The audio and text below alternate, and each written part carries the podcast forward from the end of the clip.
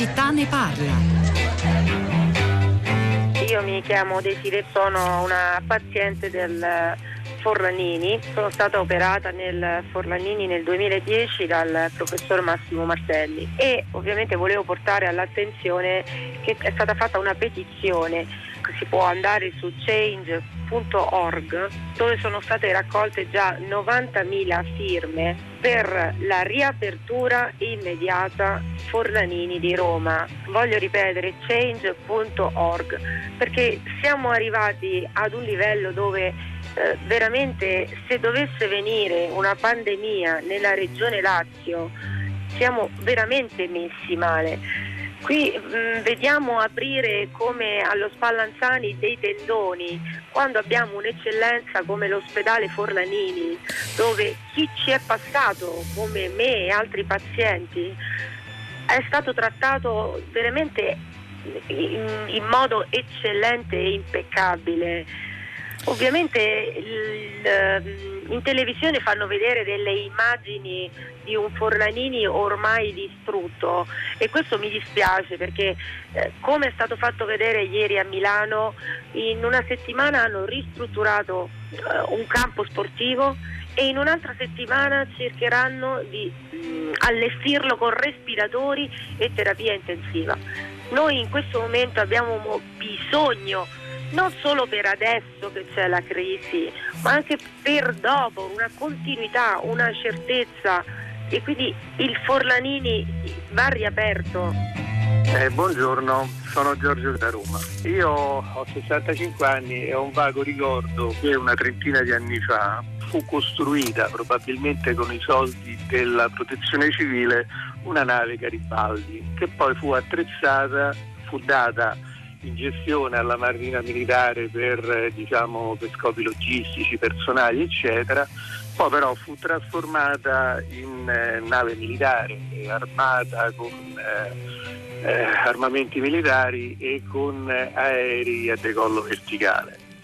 Le finalità di questa nave era quella che originariamente di protezione civile che poteva raggiungere tutte le coste della penisola e delle isole prontamente dare un supporto valido di protezione civile alla popolazione. Successivamente poi probabilmente sono state costruite altre due navi, la Cavour e la Trieste, con la stessa originaria destinazione, però anche queste qui eh, sono state armate. La mia richiesta proposta è quella di riconvertire queste navi che erano state originariamente diciamo, create per supportare eventualità tipo questa che venissero riconvertite a tale scopo. Qui potrebbero essere degli ospedali viaggianti con eh, posti letto, terapia intensiva, eccetera.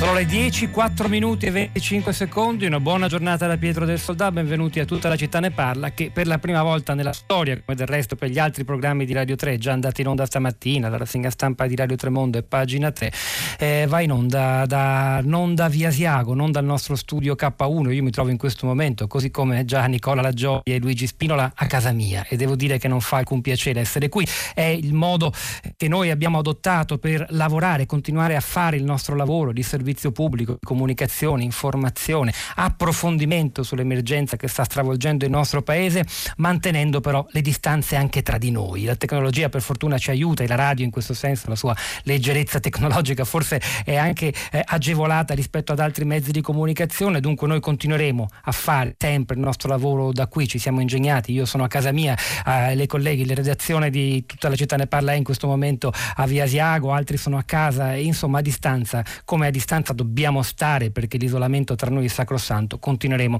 a fare tutti i giorni, tutte le mattine il nostro lavoro dalle 10 alle 11. Come avete sentito dalle due telefonate arrivate a prima pagina, romane, il tema eh, è quello degli ospedali, l'emergenza in quella che è stata ormai definita la prima linea, il fronte ospedaliero, soprattutto in Lombardia. È ovvio, le parole risuonano ancora di tanti medici come il eh, direttore dell'ospedale Sacco di Milano Massimo Galli che interverrà alle 11.30 a Radio Trescenza, stiamo raggiungendo un punto di non ritorno e le ipotesi sono numerose, si attende con trepidazione l'esito del Consiglio dei Ministri in corso che eh, annuncia misure straordinarie eh, per sostenere la sanità, si parla di nuovi posti di terapia intensiva in Lombardia, a Trento e a Bolzano in tempi molto veloci, anche ricorrendo ad accordi con strutture private accreditate. Non, eh, possibile stop alla quiescenza e personale dall'estero, all'estero e altre misure ancora che potete già leggere anticipate sui giornali. Il punto è come si fa ad agire presto. Tra le due delle telefonate avete sentito anche questa petizione romana, questo appello alla riapertura dell'ospedale Forlarini chiuso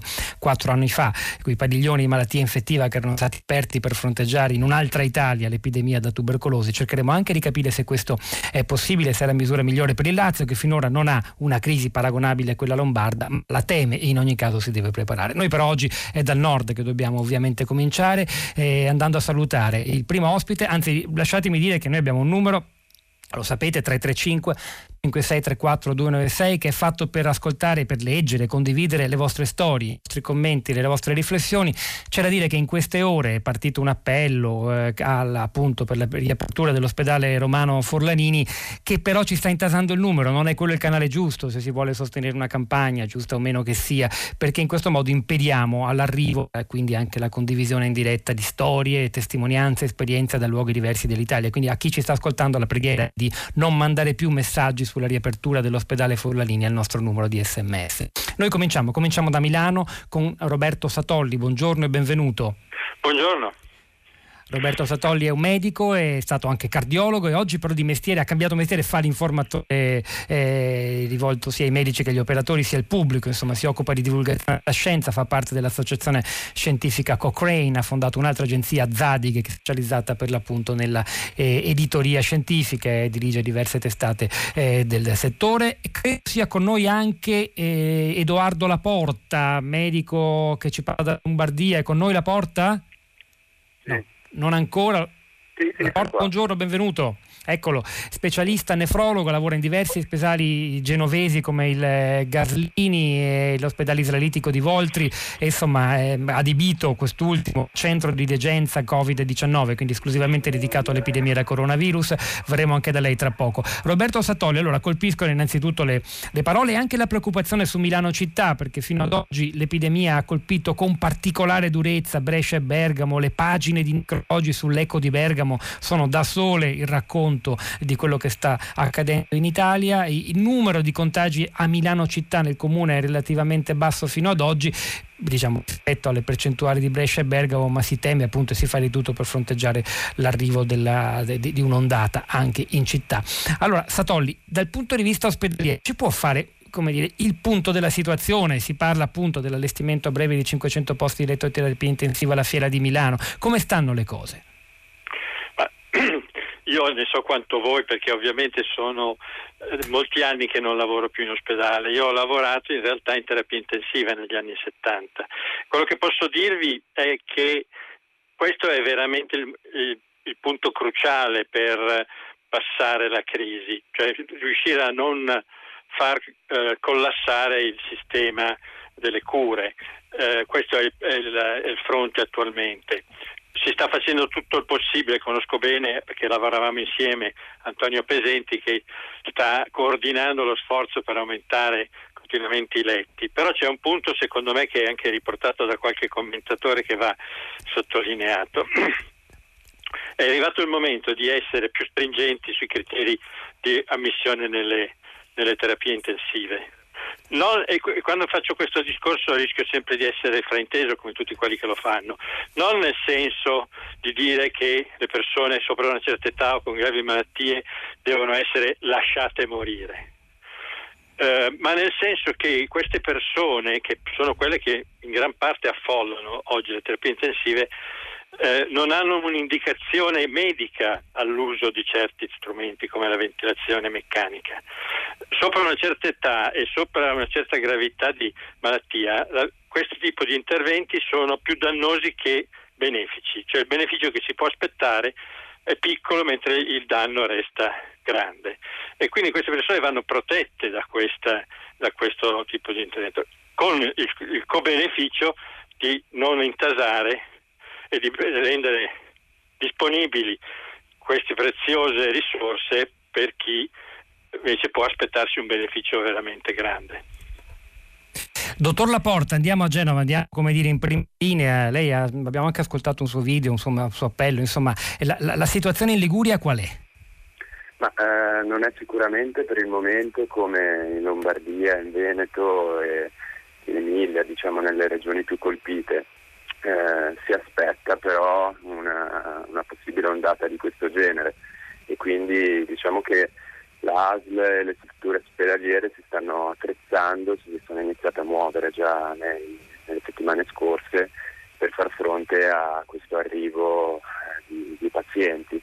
Ad esempio l'ospedale eh, dove lavoro io, l'Evangelico Internazionale, era un ospedale di medie, eh, piccole dimensioni, dove al suo interno c'era la chirurgia, l'ortopedia, cardiologia, medicina interna, ginecologia ed è stato tutto adibito eh, alla cura dei Covid, quindi sono stati spostati tutti i reparti, tutto chiuso e si è iniziato a ricoverare solamente Covid in terapia subintensiva e in terapia intensiva. Chiaramente, come dice il collega di, eh, di Milano, il fattore critico, soprattutto in questo momento, nel medio-breve periodo, è, eh, sono i posti in rianimazione. Quindi anche su questo si sta agendo cercando di portare i posti in rianimazione dai 70 più o meno che sono a livello territoriale a 100 entro questa settimana e poi verosimilmente oltre. Eh, quindi è sicuramente questo il fattore critico. È vero, come dice il collega di Milano, che bisogna agire su, eh, diciamo, su alcuni eh, parametri eh, che, che, ci indicano se un paziente è eleggibile per la, la rianimazione o meno. Questi sono eh, discor- cioè sono eh, valutazioni che comunque in generale sono sempre state fatte, nel senso che se un paziente non ha, dire, eh, ha una prognosi o vitam che eh, ehm, controindica in senso relativo assoluto la ventilazione diciamo invasiva, quindi l'intubazione, si, non si procede solitamente. Questo è un discorso che sicuramente è sempre stato fatto poi che al momento in situazioni di criticità e di mancanza di eh, posti in rianimazione che al momento, comunque sentendo anche i colleghi dalla Lombardia e dal Veneto, non, eh, non è un, diciamo, uno scenario attuale ma possibile, eh, quello, quello, sicuramente comunque ci sono delle linee guida eh, nazionali e internazionali eh, redatte da, dai rianimatori che, che danno delle indicazioni su eh, diciamo, eh, l'eleggibilità o meno all'intubazione. Dottor Laporta, quanto contano i tempi? Il fatto di, per esempio, se una persona ne ha bisogno, agire subito e non far aspettare uno, due, tre giorni. Questo riguarda non soltanto il fronte ospedaliero, ma anche quello dei medici di base. Come abbiamo appreso, sono loro il primo presidio sanitario. Le persone sono disincentivate ad andare in ospedale perché è un luogo pericoloso per sé e per gli altri, ma a rivolgersi al medico di base che ha la grande responsabilità, lo abbiamo appreso anche mercoledì scorso dal vice segretario nazionale della loro federazione, il compito di di giudicare al telefono la gravità dei sintomi e se è il caso dunque di ricorrere all'ospedale. Quanto è importante agire tempestivamente e non lasciare passare tempo magari con sintomi non ancora gravi a casa ed eventualmente appunto far ricorso alla terapia intensiva? Quanto cambia, mi rendo conto della difficoltà della domanda, anche della durezza, eh, quanto incide il tempo sulla sorte eh, della malattia, sulla prognosi? Ma eh, certo, questo è un discorso importantissimo ed è vero il, il, ruolo veramente indispensabile anche dell'assistenza territoriale in questi casi, eh, ma anche dell'assistenza in subintensiva, perché è vero che eh, spingere eh, diciamo, la, la, malattia o comunque i, eh, assistere a un deterioramento dei parametri degli scambi alveolari, quindi della capacità respiratoria del paziente, può incidere effettivamente su quella che poi la prognosi di questi pazienti anche una volta in terapia intensiva. Eh, è chiaro che eh, si fanno delle valutazioni, mm, sappiamo tutti che eh, questa patologia eh, incide maggiormente sui pazienti eh, dire, più anziani e sui pazienti con precedenti comorbidità. Eh, il sintomo diciamo, cardine, cui, il sintomo perno, su cui devono fare affidamento sia i medici ospedalieri che i medici che si occupano della, eh, del supporto territoriale, dell'assistenza territoriale, è la dispnea, eh, quindi diciamo, lo sviluppo di una sintomatologia respiratoria. È chiaro che poi eh, in remoto, quindi eh, da parte dei medici di base che sentono i pazienti al telefono o in qualche caso fanno delle domiciliari, eh, è un po' più difficile rispetto in ospedale, perché in ospedale noi abbiamo la possibilità di fare emogas analisi, di monitorare i pazienti in maniera più, eh, più continuativa. È, è una situazione difficile, una situazione d'emergenza e sicuramente presenta delle criticità, questo è indubbio. Eh, Senti, il reclutamento veloce anche dei neolaureati è, è, è, è, da un lato dal suo punto di vista verosimile, beh non ci sono alternative, bisogna procedere anche così, lo sappiamo, un richiamo dall'estero o anche di medici pensionati, ma soprattutto la, il reclutamento dei giovani è, una misura sostenibile, nel senso hanno, possono sviluppare in tempi brevi le, le capacità necessarie per aiutare. Niente, nel senso che eh, sì, sì, assolutamente. Eh, io, ci, ci, sono due eh, diciamo, eh, possibilità che sono state ventilate, no? richiamare i medici dalla pensione, eh, medici e altro personale sanitario, o eh, accelerare l'ingresso in corsia di eh, neolaure- neolaureati o specializzanti, soprattutto in rianimazione, in anestesia rianimazione.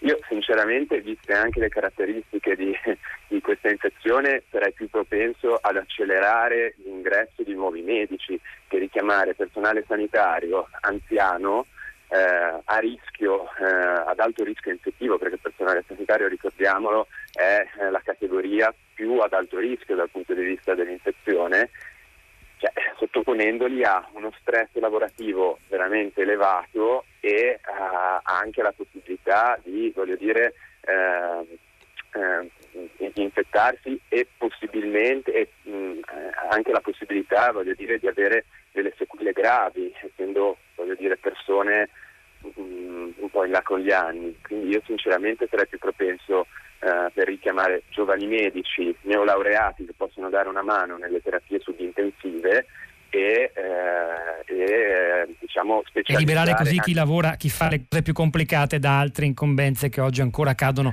su un po' su tutti. È stato molto chiaro nella sua spiegazione Edoardo Laporta, dottore, specialista nefrologo, lavora in diversi ospedali giapponesi, tra i quali l'Isolitico di Voltri che è stato adibito esclusivamente alla decenza di pazienti che eh, COVID, Covid-19. Noi abbiamo altre due persone che ci aiuteranno in questa puntata di Tutta la città ne parla. Ivan Cavicchi, buongiorno, benvenuto. Buongiorno. Insegna sociologia dell'organizzazione sanitaria e filosofia della medicina all'Università di Roma Tor Vergata e anche Massimo Martelli, professore, benvenuto, buongiorno. Buongiorno. Già, già evocato questa mattina a prima pagina in una telefonata, un'ascoltatrice, chirurgo toracico e già primario dell'ospedale Fornanini, insomma che lei, come dire, un po' come capofila anche di questo movimento di popolo vorrebbe vedere riaperto e funzionante. E prima di venire a questa storia del Forlanini, io vorrei chiedere a Ivan Cavicchi, ma anche Martelli se ha qualcosa da dirci, una, una domanda che non so se sia scomoda, se sia giusto porsela in questo momento, però allora, noi stiamo raccontando gli sforzi immani che il governo, le regioni, regioni, la protezione civile stanno facendo per adibire nuovi posti di letto di terapia intensiva, sono quelli sì la prima linea, è lì che si combatte il virus e soprattutto la sua letalità. Poi abbiamo scoperto pochi giorni fa che la, chi, non lo, chi, non è esperto di sanità come noi, ovviamente, che la Germania ha più di 5 volte il numero di posti letto di terapia intensiva, si parla di 28.000. Angela Mauro questa mattina a prima pagina ha anche ricordato che insomma anche lì ci sono dei problemi, soprattutto per la carenza di personale. Però certo, se noi avessimo in proporzione alla popolazione un numero altrettanto grande di, di posti letto, quindi non lo so, immaginiamo intorno forse ai 20.000 eh, cavicchi, la crisi sarebbe meno grave, avremmo avuto meno decessi, i pazienti si potrebbero curare meglio. Ivan Cavicchi, che ne pensa? È una domanda sensata. No, è una domanda sensata e non ho esitazione a rispondere, senz'altro avremmo avuto meno problemi.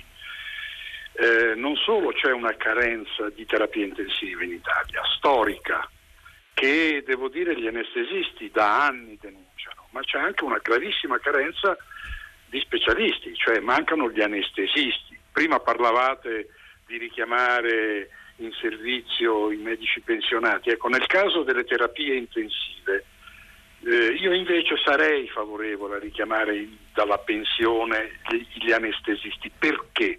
e anche gli infermieri. Perché? Perché sono luoghi di lavoro altamente specializzati e la specializzazione non la inventi in 24 ore. Eh, do per scontato che il rischio di contagio non deve esistere per nessuno, giovani e vecchi. Però allo stato attuale sarebbe molto più opportuno recuperare un know-how che altrimenti avremmo perduto. Però la sua domanda è pertinentissima, noi abbiamo pagato il prezzo di anni e anni di definanziamento del sistema, ci siamo trovati di fronte ad un mostro a mani nude praticamente o quasi, abbiamo la cosa miracolosa, la cosa straordinaria che bisogna capire lo, non solo lo sforzo che sta facendo la sanità pubblica per curare i malati, ma per autotrasformarsi cioè noi abbiamo un sistema che si sta autotrasformando, riorganizzando in tempo reale rispetto al virus, incredibile. Cioè, l'ospedale eh, davanti al coronavirus non sta tentando solo di aumentare i ventilatori meccanici, sta riorganizzandosi come sistema, si sta ripensando il sistema e questo viene fatto in corso d'opera, cioè viene fatto mentre il contagio, il contagio aumenta. Quindi eh, se noi avessimo avuto una sanità più europea, ecco per citare, eh, per riferirmi alla Germania, non avremmo risolto tutti i problemi, ma di problemi ne avremmo avuto di meno. E colpisce il fatto che i problemi ora li stia attraversando il sistema sanitario più strutturato, più insieme a quello del Veneto, probabilmente più forte di tutto il paese. Meno male. Immaginiamoci una cosa del genere altrove. Mm altrove è impensabile. Cioè una cosa del genere al sud sarebbe non devastante, sarebbe tragicamente devastante. Ed è proprio perché ci sono sistemi sanitari forti che rispondono e che reggono. Io sono orgoglioso di una cosa eh, dal punto di vista morale. Fino ad ora, nonostante siamo come dire, organizzati come siamo, nonostante abbiamo ereditato degli handicap organizzativi mostruosi, la medicina, i medici, tutti gli operatori sono riusciti a curare tutti senza nessuna discriminazione. Questo, guardate, non è una cosa da poco, vuol dire che il sistema, come dire, dal punto di vista del suo concepimento è forte, è eticamente forte. Noi abbiamo un articolo 32 della Costituzione che dice che tutti i cittadini hanno diritto alla salute. Ebbene, nonostante tutto quello che è capitato, quello che sta capitando, la cosa meravigliosa è che i nostri operatori, i nostri medici fino ad ora sono riusciti a curare tutti. Invece a volte capita che quando non hai i mezzi necessari, quando non hai i ventilatori e i malati aumentano, sei costretto ad adottare dei criteri selettivi, cioè a dire chi viene prima e chi viene dopo, che è un, un dilemma morale pazzesco. Cioè di grandissima complessità. Ebbene, noi fino ad ora, e penso che continueremo di questo passo, sono fiducioso, in Italia noi riusciremo a curare tutti alla stessa maniera è molto importante quello che hai detto e devo dire la verità, un minimo di, di, di, di auspicio per il futuro e di speranza ce lo dà a quell'analisi di Ivan Cavicchi che però non ha mancato di evidenziare le criticità davvero, davvero forti che forse noi non conoscevamo, devo dire la verità, nessuno avrebbe immaginato un gap così grande di, terapia intensiva tra noi e un altro paese come la Germania e quindi una maggior debolezza nella risposta all'emergenza, poi certo sperando che l'epidemia non esploda anche in Germania, quel numero di posti letto come è in grado di, di, di, diversamente di fronteggiare quello che sta accadendo. E poi c'è Roma, e poi c'è Roma dove un coro fino a poche ore fa di 38.000 persone, ancora di più, che stanno sottoscrivendo questa petizione eh, lanciata negli ultimi giorni già dal dottor Massimo Martelli, già primario della chirurgia toracica di quell'ospedale romano chiuso nel 2015, riaprite il Forlanini. Purtroppo sta anche invadendo la nostra casella di messaggi sms eh, e questo non è un bene perché non serve a niente, non arriva da nessuna parte, impedisce soltanto a noi di leggere altri messaggi e altre storie e oggi come non mai è il momento di fare comunità con gli ascoltatori, far emergere altre esperienze, altre storie, altri sono i canali che devono essere utilizzati. Massimo Martelli, se può, se ha tempo, qualche, eh, magari quando è finita la trasmissione, visto che lei è capo di questa petizione, magari si faccia sì. portavoce anche di questo. Ma parliamo di cose eh, urgenti più importanti. Allora, lei auspica questa riapertura. Dall'altra parte ci sono eh, le parole dell'assessore alla sanità della Regione Lazio sì, D'Amato che dice Riattivare una struttura del genere richiederebbe mesi, forse anni, la proposta è inutile, non servono progetti per i prossimi sette anni, ma per i prossimi sette giorni. E allora? Eh, qui è l'errore, meno male sentito con piacere Ivan, che è un grande amico e saluto. Eh, il problema è che non si conclude in sette giorni né in 15 né in 20, questa cosa andrà avanti per mesi. Allora il problema è uno solo, il, stamattina le, il Presidente della Regione eh, Toscana ha riattivato, sta prendendo riattivare gli ospedali vecchi, eh, eh, prendiamo i posti in qua là, così no, non c'è un'organizzazione. La riapertura del Forlanini non vuol dire di aprire i 650.000 metri cubi del Forlanini, significa prendere i piani e strutturarli eh, rapidamente. Ieri a Milano mi sembra eh, la eh, Rai News 24 ha fatto vedere come in 15 giorni hanno creato 24 posti di terapia intensiva. Ora ha detto bene Ivan, qui il problema grosso non è dei medici che dando tutto, gli infermieri che dando più e ancora di più di tutto. Il problema è che non abbiamo rispetto alla Germania, rispetto agli altri paesi civili, un numero tale di posti letto e quindi di respiratori da poter aiutare tutti quanti. Questo è il vero, vero problema. Ascolti, se si vuole fare si può fare. L'unica cosa è che stamattina, sul tempo di stamattina, mi sono drizzati i capelli in testa, perché l'opposizione, perché l'opposizione, e questo ve lo dico, solo del PD, perché eh, Italia Viva, eh, Fratelli d'Italia, centrodestra, e lo stesso LG per l'Italia, tutti quanti mi hanno detto che sono favorevoli, non del PD.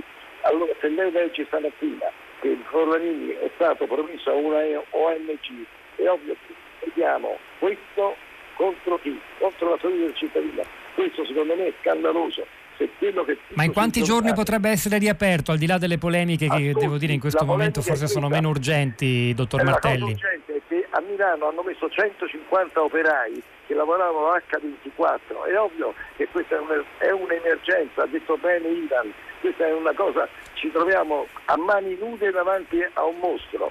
Allora la cosa è questa, immediatamente riattivare qualche cosa, immediatamente ha ragione Ivan ancora di richiamare non tanto i giovani, ma quando, perché lei non crea un anestesista così dall'oggi al domani. Uno appena laureato non sa, bisogna richiamare la gente che ha esperienza, che sa darci una mano veramente. Questo è un momento veramente critico e non capisco perché non si voglia fare una cosa del genere. D'altronde il Forlanini, questo ve lo può confermare il professor Carizzi, il Forlanini è stato creato per le malattie infettive, la tubercolosi, e li hanno chiusi tutti là dentro. Se lei non mette tutti dentro un unico posto, possibilmente, e meno li mette sparsi in giro per gli ospedali, questi malati, che hanno la possibilità di infettare poi gli altri pure, diventa veramente... È stato molto chiaro, dottor Martelli, è chiaro nella sua analisi, seguiremo anche questa vicenda romana e, e soprattutto l'andamento del numero dei contagi al di fuori della Lombardia e verso, verso il meridione. A proposito dell'utilizzo di giovani neolaureati, c'è chi... Eh, allora, Pietro Pettenello, un medico specializzando al quarto anno in medicina d'emergenza, dice che pensare che un neolaureato possa lavorare in terapia intensiva subintensiva è un pensiero criminale e non bisogna dare spazio a chi, da, eh, questi, esprime queste opinioni. In realtà noi non, non non abbiamo dato spazio a chi esprime queste opinioni. Il dottor Laporta, per esempio, spiegava che i neoreati possono servire altrove, nelle retrovie, e quindi togliere un po' di incombenze a chi è poi in grado di lavorare in quei reparti difficilissimi. Ancora Eva da Bologna, gli specializzanti in anestesiologia come, mio, anestesiologia, come mio figlio in un ospedale lombardo, è in prima fila da tre settimane. Per lui è già in rianimazione, dice, a seguire il coronavirus. È il quarto anno negli stessi turni, la stessa responsabilità dei medici già prima. Sono davvero stremati, quindi un messaggio che in parte contrasta con quello che avevo appena detto. Eh, sono tante le testimonianze.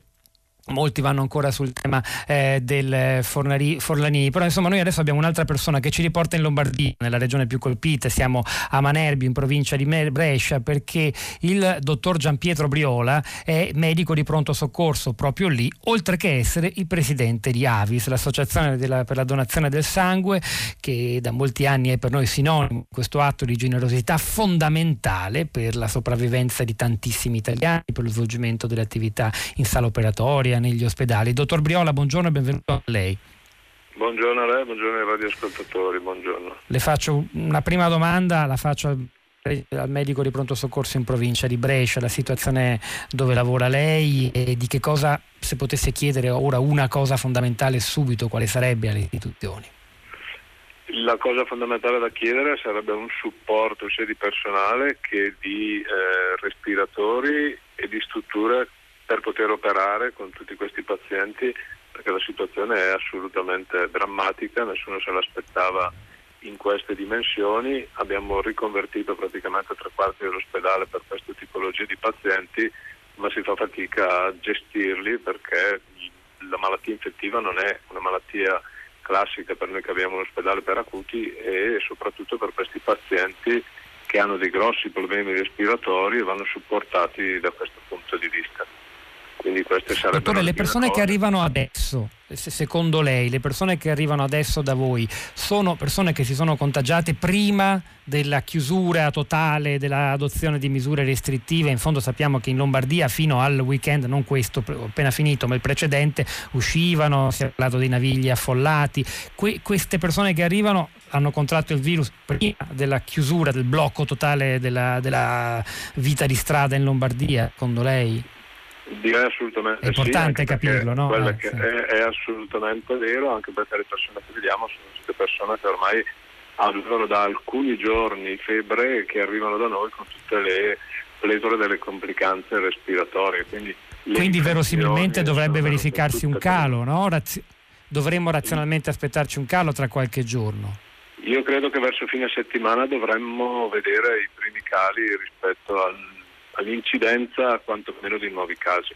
Assolutamente. Un'ultima sì, domanda. Se la gente eh. responsabilmente sì, prego, prego, sta in casa, scusi, se la gente responsabilmente sta in casa e non evita ogni tipo di rapporto.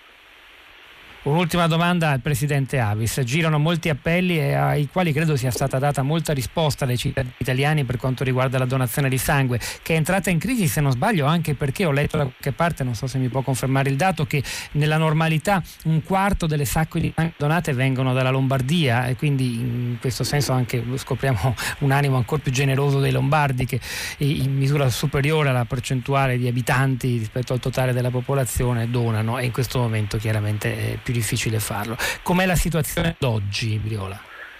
Allora direi che i donatori come sempre hanno risposto in modo puntuale, generoso e in tempo molto rapido.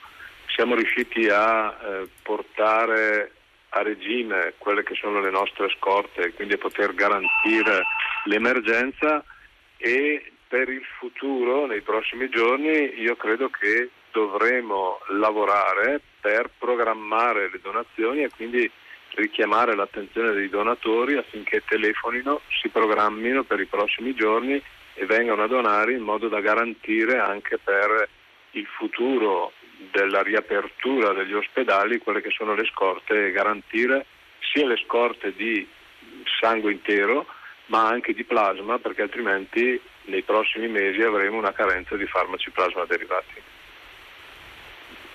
Un'ultimissima domanda, è possibile allestire dei centri, si chiamano autoemoteche se non sbaglio, dove si possa donare senza andare in una struttura ospedaliera? Strade, io credo, io cre- io credo che questo non sia assolutamente eh, necessario e i centri di raccolta, quelli che sono associativi, sono fuori dagli ospedali, quindi sono assolutamente sicuri, se i donatori rispondono come hanno sempre risposto finora, è possibile mantenere il dato che noi auspichiamo senza nulla di nuovo e senza entrare nel concetto dell'emergenza. Grazie, eh, dottor Do, nonché medico di pronto soccorso in un ospedale come che è davvero il territorio più colpito in Italia insieme alla Bergamasca Grazie davvero Mario. Noi, davvero Briola da Manello, noi continuiamo. Voi continuate a scrivere, ci stanno arrivando per fortuna anche messaggi e che riuscite a pubblicare, non eh, parlano soltanto della petizione dell'ospedale Forni. Continuiamo in, Continuiamo in musica. in musica, spero mi sentiate bene. C'è un problema? Bene. C'è un Abbiamo un collegamento tecnologico che a volte ha dei problemi di connessione, ora sto parlando col mio telefono fisso, sono passato da, da una linea all'altra. Continuiamo in musica, dicevo, con eh, uno dei brani che ha accompagnato il flash mob che ogni giorno dai balconi italiani alle 18 si rinnova, ieri è stata la volta del cielo è sempre più blu di Nino Gaetano. Ascoltiamolo.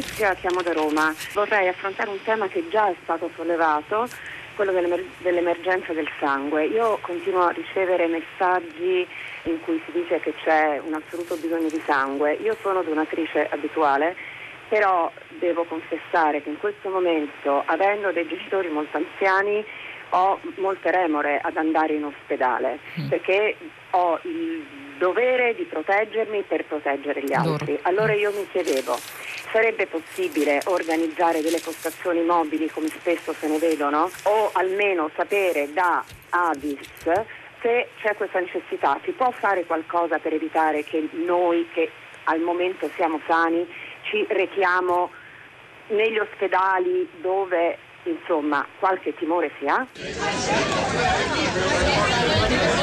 Rieccoci, tutta la città ne parla, stiamo parlando di coronavirus e dell'emergenza ospedaliera, siamo arrivati alla pagina della donazione di sangue, in realtà l'abbiamo già anticipata collegandoci prima del piano, stiamo lavorando in emergenza, oltre al fatto che io sono a casa, cioè ci sono anche dei problemi di connessione, i nostri ospiti hanno dei tempi limitati. Abbiamo già avuto ospite il presidente di Avis Gian Pietro Biola, che è anche medico di pronto soccorso all'ospedale di Manerbio vicino a Brescia, che ha in parte risposto alla preoccupazione di Patrizia.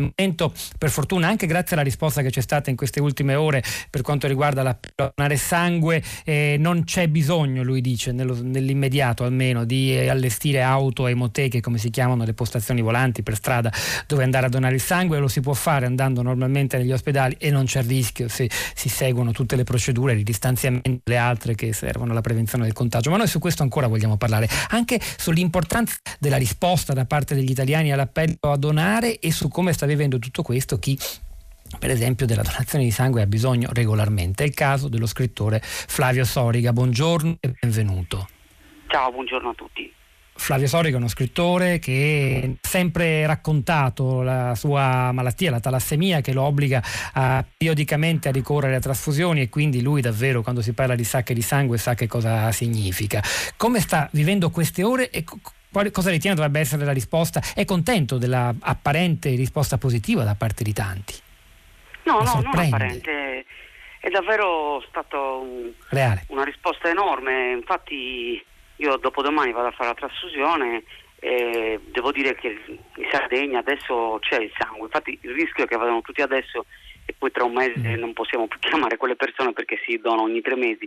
Però la gente risponde. Il problema in generale è che in Sardegna ci sono tantissimi talassemici e tantissimi portatori di microcitemia, quindi con valori di emoglobina di solito più bassi, insomma dipendiamo dalla generosità di altre regioni. In Italia da molto tempo non si, sang- non si importa sangue dall'estero, però dentro le varie regioni il sangue circola. Quindi la generosità dei piemontesi eh, dei lombardi arriva anche in Sardegna, ci tiene vivi, ci permette di stare bene, cioè arrivano gli aerei con le sacche di sangue quindi questo ce lo dobbiamo sempre ricordare eh, quando ci viene la tentazione che in questo periodo è fortissimo di dire chiudiamo tutto, chiudiamo tutto. È giusto chiudere tutto perché non era giusto che arrivassero delle persone dalle zone eh, diciamo, dove si diffondeva di più il virus. Però ricordiamoci sempre che nessuno è sufficiente, neanche un'isola, anche se c'è quella eh, meravigliosa barriera naturale che è il mare, non basta togliere porti, chiudere porti aerei per vivere sereni, abbiamo comunque bisogno gli uni degli altri per le merci e anche per il sangue. Mi sentite ancora? Mi sentite ancora?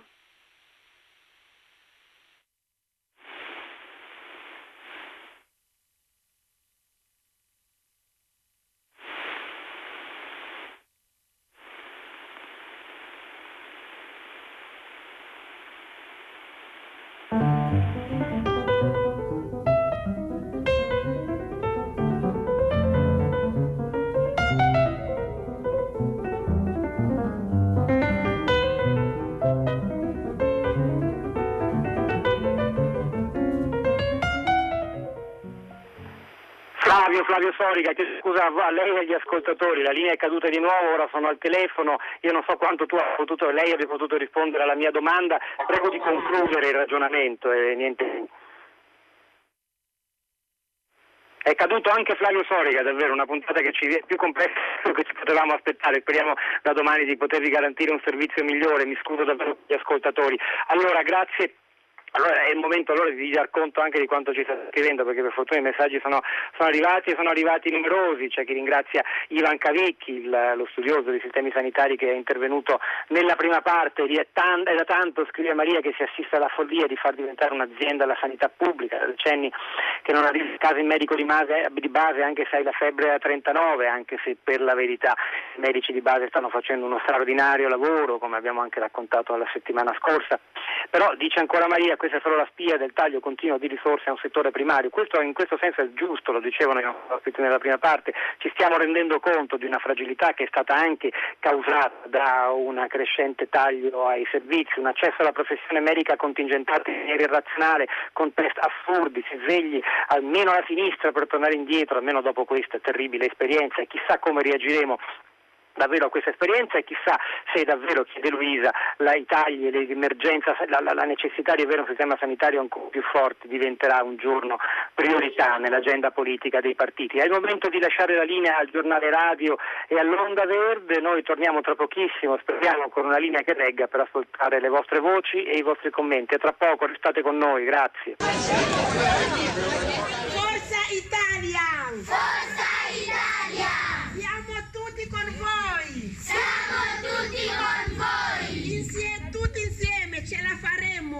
Tutti insieme ce la faremo! L'Italia è una nazione fortissima che ha superato tantissimi ostacoli nella storia. Viva Italia! Viva Italia! Forza Italia! Forza Italia! Tutti insieme ce la faremo! Tutti insieme ce la faremo! Questa era la voce di, dei bambini che manifestavano la loro solidarietà nei confronti dell'Italia d'Angola, della lontana Angolia. C'è in tutto il mondo una vicinanza dell'opinione pubblica nei confronti eh, del nostro paese, visto ormai dopo la Cina come la vera linea mondiale nei confronti dell'epidemia da coronavirus. Ci sono stati monumenti illuminati col tricolore, è accaduto per esempio con il luogo simbolo di un'altra guerra, una guerra vera, una guerra forse più facile da capire, che anche se tremenda come quella dei Balcani, la biblioteca biblioteca di Sarajevo eh, sia illuminata con i tre colori della nostra bandiera. Io sto parlando al telefono, mi scuso ancora con i per i problemi di connessione, stiamo portando avanti questa puntata da remoto di tutta la città, anche se non da remoto, ma nello studio di K1, uh, K1 via Asiago c'è invece Rosa Polacco. Rosa, a te dobbiamo ascoltare e sentire i commenti degli ascoltatori sui social network stamattina. Ciao Pietro, ben trovato.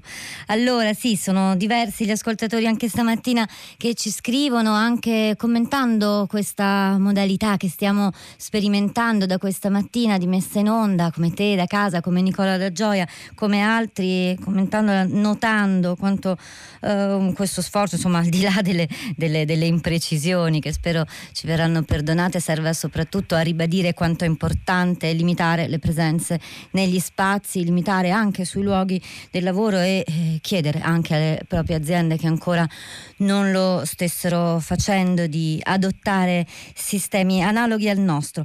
Poi ci sono altre segnalazioni, altri, altri commenti, altri spunti offerti dalla sensibilità degli ascoltatori, anche di quelli tra i più fedeli che ogni mattina partecipa alle nostre discussioni, come Maggie che dice vorrei che si parlasse anche dell'impatto che l'emergenza sta avendo su pazienti ricoverati per altre gravi patologie, persone anziane, non autosufficienti che non ricevono più visite da parenti o persone care. Alcuni moriranno senza poter dare o ricevere un'ultima carezza, senza un ultimo ti voglio bene, nella solitudine più totale. È il momento di dare voce come ogni mattina nella nostra piazza agli ascoltatori. Il primo è Roberto da Milano. Buongiorno e benvenuto. Buongiorno, grazie di avermi richiamato. A lei Roberto, allora ci dica. Eh, io chiamo dal mio luogo di lavoro che è un domicilio di un paziente e volevo lanciare che lavoro fa, mi perdoni Roberto? Io faccio l'infermiere di assistenza domiciliare integrata. Oh, è una cosa fondamentale, ci apre una finestra su un aspetto fondamentale, forse non abbastanza raccontato di questa emergenza che proveremo anche noi a raccontare meglio. Ci dica, ci dica. Eh, niente, va bene, a parte segnalare un po' la nostra invisibilità, ma non è di questo che vorrei parlare è che l'assistenza domiciliare è una risorsa preziosissima per il territorio e mi chiedo se le strutture sanitarie, la protezione civile volesse organizzare gli infermieri di domiciliari per portare cura già alle decine di migliaia di persone che seguiamo quotidianamente, ma anche a chi ha bisogno di cure poiché è ammalato di Covid-19 e ha bisogno di cure a casa, senza andare a distressare il personale dei colleghi già operativo in ospedale. Noi adottiamo tutte le misure di prevenzione e abbiamo addestrato operatrici, badanti, familiari a proteggere se stessi e i propri cari. Per cui se Emergency, l'esercito o la PS Milano volesse come dire, reclutarci e darci quei sistemi di protezione che attualmente non abbiamo, siamo più che disponibili a recarci nelle case delle persone. Questo è il mio appello. Roberto da Milano, la ringraziamo, non solo la ringraziamo per questo appello, ma ci, promet- ci ripromettiamo di tornare più presto su questo fronte dell'emergenza sanitaria che riguarda le persone che stanno male, che stavano già male prima, che dipendono da un servizio che potrebbe soffrire, risentirne parecchio, moltissimo in questo momento difficile. Grazie, grazie. Noi ci spostiamo da Milano, andiamo a Moncalieri. Riccardo, buongiorno e benvenuto. Eh, buongiorno, grazie di avermi richiamato. Ma segnalavo semplicemente un problema che eh, non è sanitario, chi è tenuto a restare in casa, magari anche a una certa età, eh, e non ha intenzione di uscire, ha delle grosse difficoltà a fare la spesa ovviamente. Eh, i, sistemi dei supermercati e di consegna a domicilio sono completamente in crisi, non, non, si riesce neanche ad accedere, quindi no, non solo non si riesce a ricevere, ma neppure si riesce a fare l'ordine. Io non so, credo che si dovrebbe fare qualcosa su questo fronte, forse preparare delle spese raccolte online e magari spedirle con i rider o altre cose di questo genere, perché eh, diversamente eh, si deve uscire a andare a fare la spesa, questo non va bene, perlomeno è sconsigliato, specialmente forse per le persone più anziane o magari con qualche guaio non necessariamente grave, non attinente all'influenza. Eh, tutto qui. Grazie davvero, no, penso che sia una, un appello e una riflessione che molti possono condividere, la difficoltà eh, di anche semplicemente di compiere questo gesto, dell'andare a, a fare la spesa. Eh, ci portiamo in Emilia, Anna da Bibiano, buongiorno e benvenuta Anna. Buongiorno. Buongiorno. Ma stamattina io mi sono sentita di mm, mandare semplicemente un messaggio come dire, volto al dopo. Giustamente sì. adesso siamo in una situazione di grande emergenza io credo però che alcune situazioni proprio come queste servano per migliorare e quindi io dico ma ripartendo proprio da chi adesso è stato in prima linea, dai medici dicevo, infermieri, dai maestri, dalle, dai commercianti. Io penso che se ogni territorio eh, rilegge un po' quello che diciamo, è uscito nel male e nel bene soprattutto eh, credo che cioè, dobbiamo cominciare a preoccuparci anche del dopo. È chiaro che detto adesso sembra una, dire, una grossolanità assurda perché c'è gente che muore ogni, ogni ora, però bisogna anche davvero avere uno sguardo oltre, eh, partendo appunto dalle grandi criticità. ripensare la scuola, ripensare la sanità, ripensare... Io, io credo che alcune indicazioni ci siano venute da questo maledetto coronavirus e mi apro diciamo, al meglio e al possibile che questa tragedia ci sta mettendo sotto gli occhi, sbattendocela. Grazie davvero Anna da Bibiano per le sue parole, per il suo intervento. Rosa Polacco, ritorno a te per altri messaggi, commenti sui social network. Ritorno su Facebook. Giancarlo dice dai balconi d'Italia si dovrebbe urlare a squarciagola il desiderio di non tornare mai più alla normalità di una sanità vittima della mala politica, degli incapaci dei corrotti e del malaffare. Poi c'è Flavia, dice a Bergamo, prima di vedere un'ambulanza passano ore giorni e spesso non vengono proprio, la gente eh, muore a casa, è un'ecatombe che poteva essere evitata, che ha dei responsabili, che ha smantellato il Servizio Sanitario Nazionale, che continua a voler sacrificare la vita delle persone sull'altare del profitto. Ci spostiamo su Twitter dove l'hashtag andrà tutto bene si è unito, affiancato a quello io resto a casa, ne leggo uno, quello di Antonio, dice come state passando? Passando questa quarantena a casa. Niente di che, usciamo al balcone, applaudiamo e cantiamo. Grazie Rosa, grazie agli ascoltatori. Noi vi salutiamo, si chiude qui questa puntata la prima da remoto da casa con qualche problema tecnico che sicuramente risolveremo. È il momento di Radio Tremondo, hanno lavorato a questa puntata di tutta la città ne parla. Luca Ioris alla parte tecnica, oggi regia, la nostra curatrice di Cristiana Castellotti, poi Rosa Polacco, Cristina Faloci, Piero Pugliese, Sara Sanzi e Pietro del Soldà. Vi salutano, ci risentiamo domattina alle 10. Thank you.